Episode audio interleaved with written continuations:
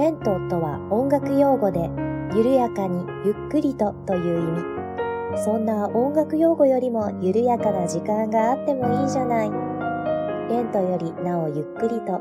緩やかに始まります。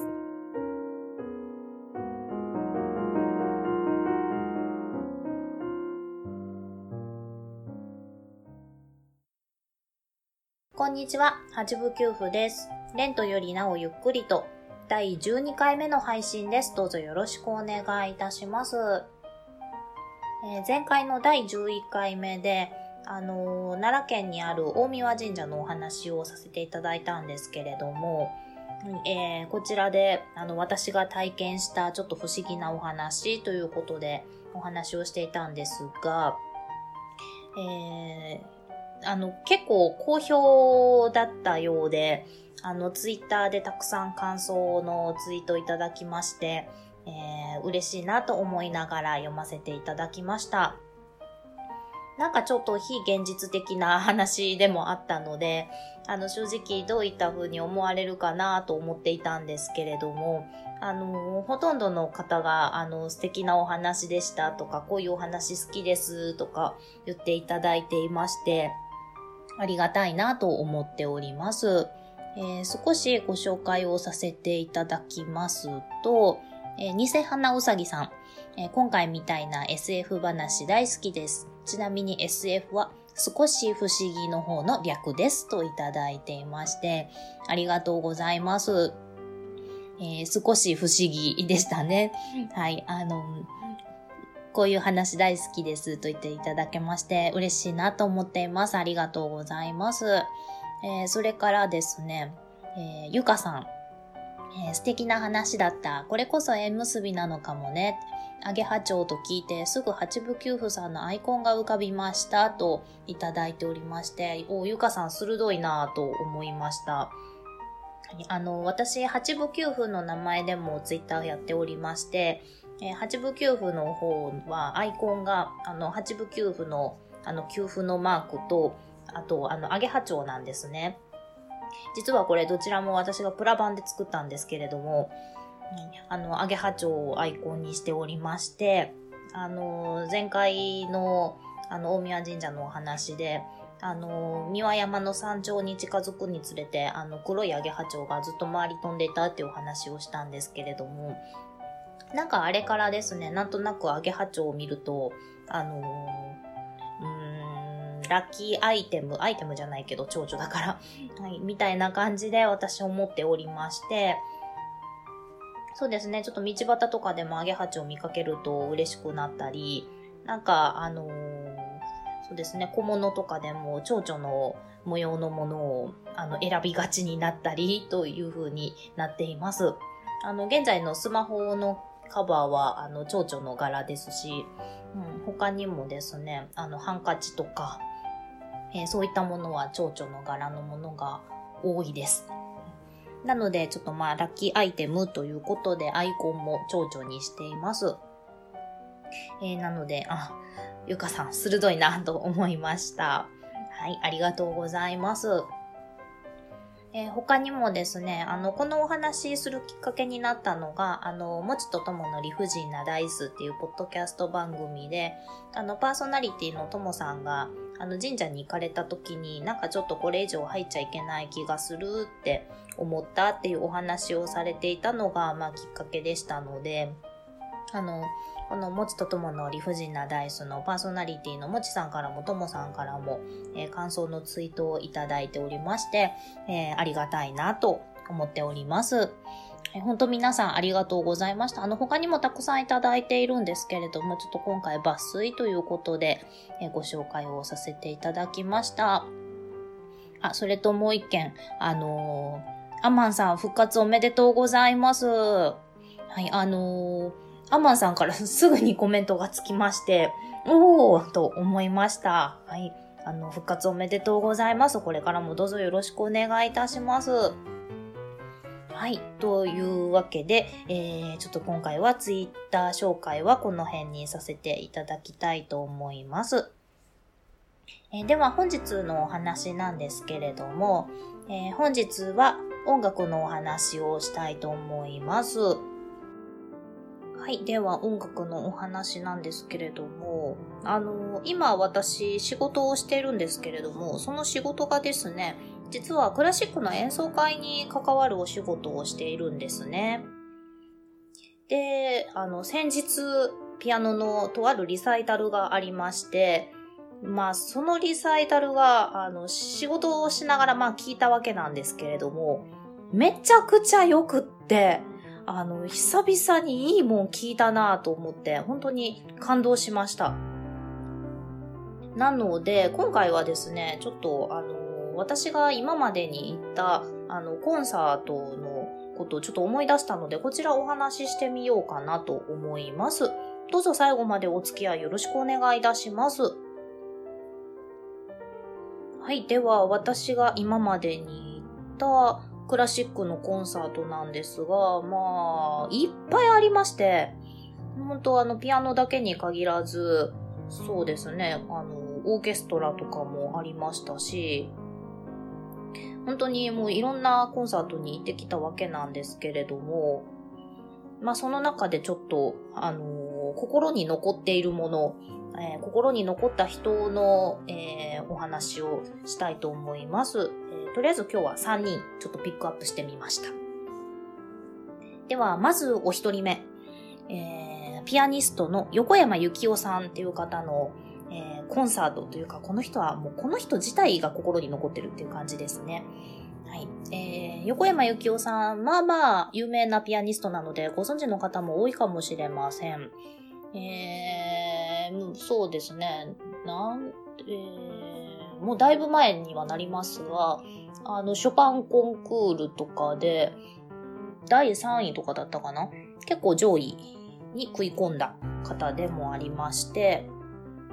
えー、なんで私この人のことが、えー、心に残ってるかというと、実は昔個人レッスン受けたことがあるんですね。というのも、あの、うちの母親がひいきにしていた楽器店で、この横山幸雄さんを呼んで個人レッスンを行いますっていうイベントがありまして、で、まあ、そうですね。まだ横山幸雄さんお若い時だったので、おそらくそこまで仕事とかもなかったんじゃないかなと思うんですけれども、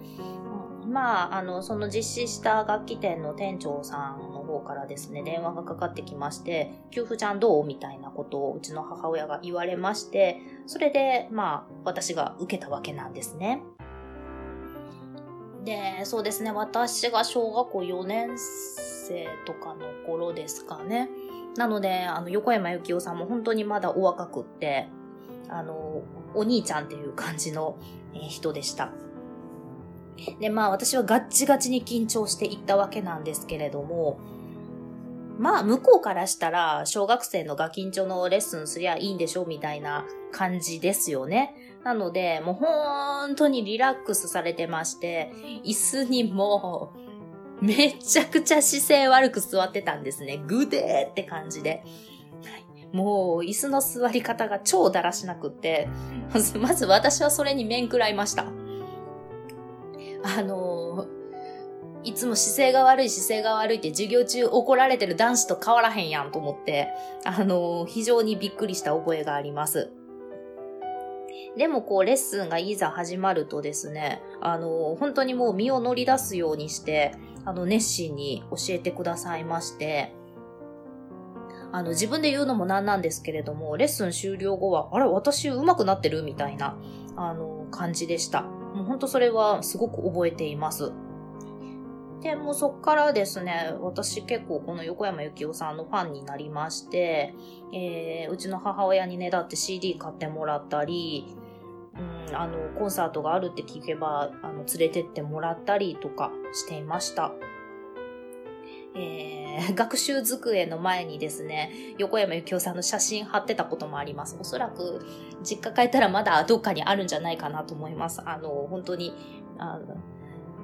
アイドルの写真貼るみたいな感じで、横山幸雄さんの写真を貼っていました。で、そうですね。この横山幸雄さん、最近あんまり私も聞けてないんですけれども、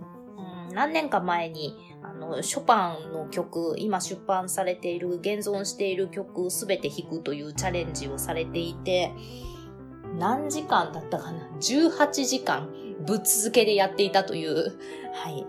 えー、コンサートもされていました。えー、正直興味あったんですけれども、さすがにしんどいなと思って、えー、場所も東京でしたし、えー、あの、パスはしました。えー、で、最近この横山幸雄さん、あの、盲目のピアニストの辻信之さんの指導されていたことでも有名になりまして、おそらく今お忙しいんだろうなと思っています。まあ、関西で演奏会されるときはぜひ行きたいなと思っていますし、なんだったら私が勤めてるところで演奏会してくれないかななんかもちょっと思っています。はい。では、横山幸雄さんのお話はこの辺にしまして、次の方。えー、次の方、オーストラリア人のデイビッド・ヘルフゴッドさんという、えー、ピアニストの方のお話をしたいと思います。えー、この方はですね、私たまたま、あの、招待券をもらいまして、えー、コンサート聴きに行きました。えー、全然知らなかったんですけれども、オーストラリア映画のシャインっていう映画の、えー、モデルにもなっているそうです。えー、このシャインっていう映画アカデミー賞とかにもノミネートされているそうなんですけど、ノミネートされていたそうなんですけど、あの、私全く映画、あの、詳しくないので、えー、全然知りませんでした。それからですね、このデイビッド・ヘルフゴットさんのえー、もう人生そのものを映画化したデイビッドとギリアン響き合う二人という映画も公開されていたそうです。こちらも全く知りませんでした。でですね、あのー、このデイビッド・ヘルフゴットさん、統合失調感情障害というものを患っていらっしゃるそうで、まあそれがですね、こう、音楽をあの、学んでいく上で患ってしまったということが書いてありまして、え、じゃあどんなピアノ弾くんだろうと思って、あの、半ばちょっと、あの、なんでしょう、興味津々っていう感じで、えー、行ったんですけれども、あの、かなり面食らった演奏会でした。あの、曲目がですね、もうちゃんと覚えてないんですけど、確か、あの、ショパンのバラードとか、ポロネーズとか弾いてまして、あの、私の好きな曲ばっかりだったんですけれども、あの、ショパンって、あの、私も前にお話はしてますが、あの、私が師匠から、あの、色気がね色気がねって言われ続けた作曲家の一人でもあるんですよね。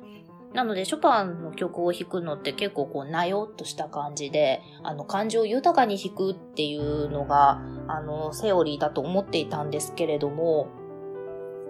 このデイビッド・ヘルフゴットさん、確かに感情豊かなんです。めっちゃくちゃ豊かなんですけれども、違う色気なんですよね。もうそれに本当にびっくりしました。というのもですね、あの、曲がどうこうっていうより、まず、このデイビッドさんがピアノが弾けるのが楽しくて楽しくて嬉しくて嬉しくてもうどうしようもない仕方がないっていうのが溢れ出てるんですよね。もうそれに本当にびっくりしました。もう本当に、あのー、なんだろう、小さい子供が夢中になって遊ぶみたいにしてピアノを弾いているので、もうそれに本当にびっくりしました。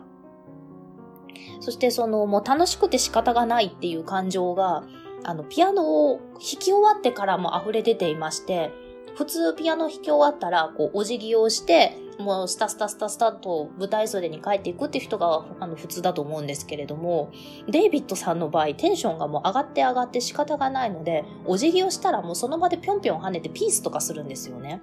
で、もうステージ中をあの向こうから端から端までとりあえずスキップをしてピースをするという、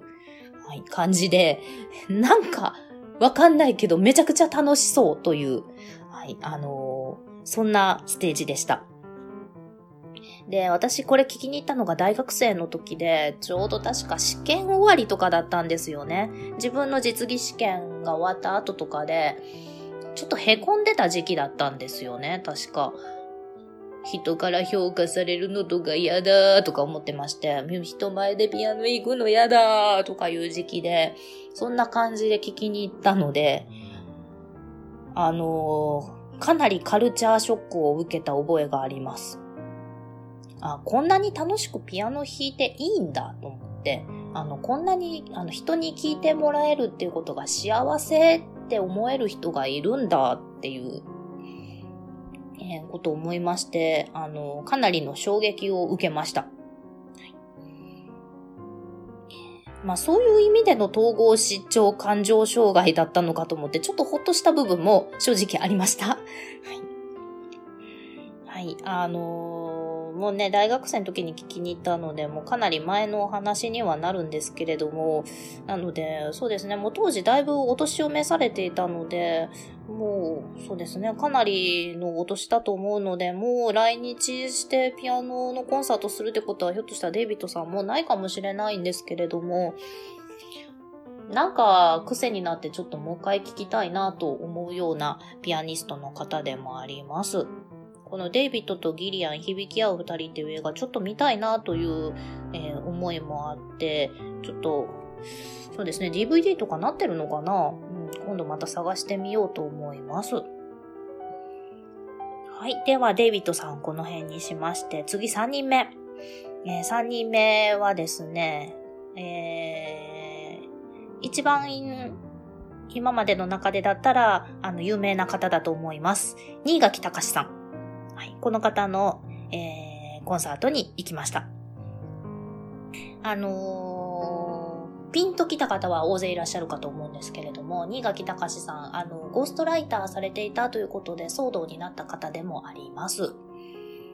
あの、今は川谷絵音さんとか、クッキーとかと、あの、バンドを組んでらっしゃったりもしています。で、そうですね、今から何年前 ?3 年とか4年前ぐらいに行きました。で、コンサートというよりライブでして、キャッパーが60人、70人ぐらいかな？80人も入らなかったかなと思うんですけれども、それぐらいの小さい、あの、なんだろう、主にジャズとかをやっているライブハウスでの演奏会でした。で、あの、単独の演奏会でもなくって、えっ、と、吉田隆一さんっていうバリトンサックスの奏者の方とのデュオの演奏会でして、もう、めっちゃくちゃ楽しかったです。あの、この日ですね、あの、自由席だったので、私、会場時間前に、もう会場に行きまして、並んでいて、もう会場になったら、もうピアノの前の席を陣取ったんですね。で、あの、楽しみにしていたわけなんですけれども、もうとっても楽しくって、もうまずあの、皆さん結構テレビとかで新垣さんのキャラご存知だと思うんですけれども、もう本当にあのキャラそのままで、なんかこうひょうひょうとしていて、ボソボソと面白いことを言うんですよね。もうつ、なんか本当にもうみんな突っ込みたくなるようなことを言うような、あの MC でして、めちゃくちゃ楽しかったです。そしてもう一言で言うと、あ、もうこの人天才だなと思いました。あの、まあ、あの、なんでしょう。厳密に言うと、ピアニストではないので、あの、めちゃくちゃ本当にもう誰もが感動するようなピアノを弾くっていうわけではないんですけれども、正直、こう、なんだろう、技術とか、思いつきとか、発想とか、そういうところが天才で、あ、そんな風に曲を編曲するの？みたいな。そんな風な弾き方をするの？みたいな。そういう、こう、驚きがありました。はいもうね、本当にもう、とても面白いライブでした。ね、この相相方の吉田隆一さんがですね、もうこの人も本当に面白いサックス奏者で、まずこの時のライブの時の格好が、ちょっと長髪で、サングラスかけていらっしゃったんですね。なので、登場した瞬間、会場がちょっとざわついたんですね。あのーあの方に似てたんです、サムラーゴーチさんに。はい。なので、ちょっとざわっとしまして、いや、違うよーっていう、まずそこから スタートしました。で、そうですね、途中の MC で、まあ、神戸での会場だったので、新垣さん、神戸って言ったら何を思い浮かべますか？って吉田さんが、あの、振ったんですよね。そしたら、まあ、吉田さんとしては、この神戸といった神戸牛とか、あのー他に日本酒とか、港とか、そういう答えが返ってくるのを期待されていたみたいなんですけれども、新垣さんなぜか、私が出た大学名を言ったんですよ。ほにゃらら大学がありますよねって。で、もう会場中、みんなハテナマーク。え、なんで大学名なの？みたいな。で、もう吉田さんもものすごい突っ込みの嵐でして、あの、もう爆笑だったんですけれども、あの、私だけ感激してました。はい、あの、私の大学名言ってくれた、みたいな感じで、はい、あの、とっても感激しました。でも演奏も本当にとっても面白くって、あの、なんだろう、新垣さんのもう人柄が出るような演奏でした。で、あの、ライブ終了後に、あの、レコ発のライブだったので、あの、CD の手売りをされていたんですね、新垣さんとその吉田さんが。で、あの、もうテンション上がってるので私 CD も買いまして、で、その前に、その新垣さんがその騒動をこう綴った手記を出版されていて、その本も置いてたので、あの本も購入させていただいたんですね。で、まあそしたら、あのーサインをしてくださって、握手もしてくださって、写真も撮ってくださって、で、あの、サックス奏者の方の吉田さんが、僕もこの本ちょっと登場するんですよ、って言って、あの、ページめくって、僕ここに出てるよって書いてくださったりとかして、はい、あの、とっても楽しい時間を過ごしました。そしてまあそこで私が、あの、私何々大学出身なんで言ってくださったのすごく嬉しかったです、と言うと、もう新垣さんすごく喜んでくださいまして、サクス奏者の吉田さんの方もよかったね、報われたね、みたいな、うん、ことを言っていただきまして、えー、その時に新垣さんが、ああの、私があのピアノ科出てるんですとも言ったので、あ、じゃあ、あの、あの、どこどこ大学のピアノ科出てらっしゃるってことはもう立派なピアニストですねって言ってくださいまして、もう、めちゃくちゃ嬉しかったんですけれども、同時にちょっとなんか申し訳なくなってきて、いや、私はもう落ちこぼれだったので、もう全然弾いて、今は弾いてないんですけれどもって言うと、新垣さんの方が、いやいや、でも4年間ちゃんと、あの、勉強して卒業、立派にされているわけですから、あなたはもう立派なピアニストですよって言ってくださいまして、もうそれが本当に嬉しくって、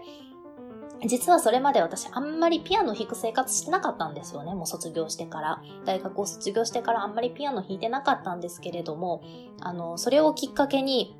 ちゃんとピアノ弾こうと思いまして、えー、ぼちぼち弾き始めたというような感じで今に至っています。なので、そうですね、新垣隆さん、あの、私にもう一回ピアノを弾こうと思わせてくれた恩人でもあるわけなんですね。なので、ね、またなんかどこかで近くでコンサートとかライブとかされる際はまた聞きに行きたいなとも思っています。とまあ、こんな感じで、あのやはりライブとかコンサートっていうのは CD とかこう音源で聞くのとは違って、あの、直にその人の性格とか、その時思ってることとか、あの内面とかが出てくる部分もあるので、非常に楽しいなと思っています。まあ、コンサートとかね、行くと、あの、そんな安い金額ではないですけれども、やはり自分の好きなアーティストの演奏を生で聴けるっていうのはとてもいいなと思うので、またぼちぼち自分の好きなアーティストが演奏会するときなんかは行ってみようかなと思っていますし、あのー、とりあえず仕事頑張ろうっていう気にもなります。というわけで、えー、本日はこの辺にして、したいと思います。お聴きいただきましてありがとうございました。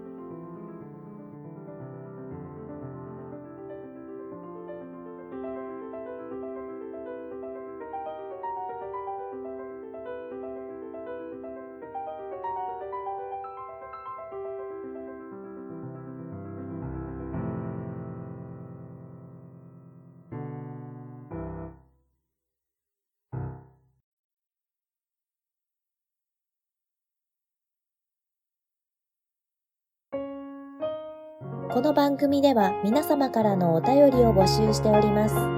メールアドレスは、レントゆっくり、アットマーク、gmail.com、lento.yukkuri、アットマーク、gmail.com です。ツイッターは、アットマーク、レンクリでやっております。ハッシュタグは、ハッシュタグ、レンクリ。レンはカタカナ、クリはひらがなです。お便り、ツイート、DM などをいただけると、八部九夫は小躍りをして喜びます。どうぞよろしくお願いいたします。では次回またお会いしましょう。ごきげんよう。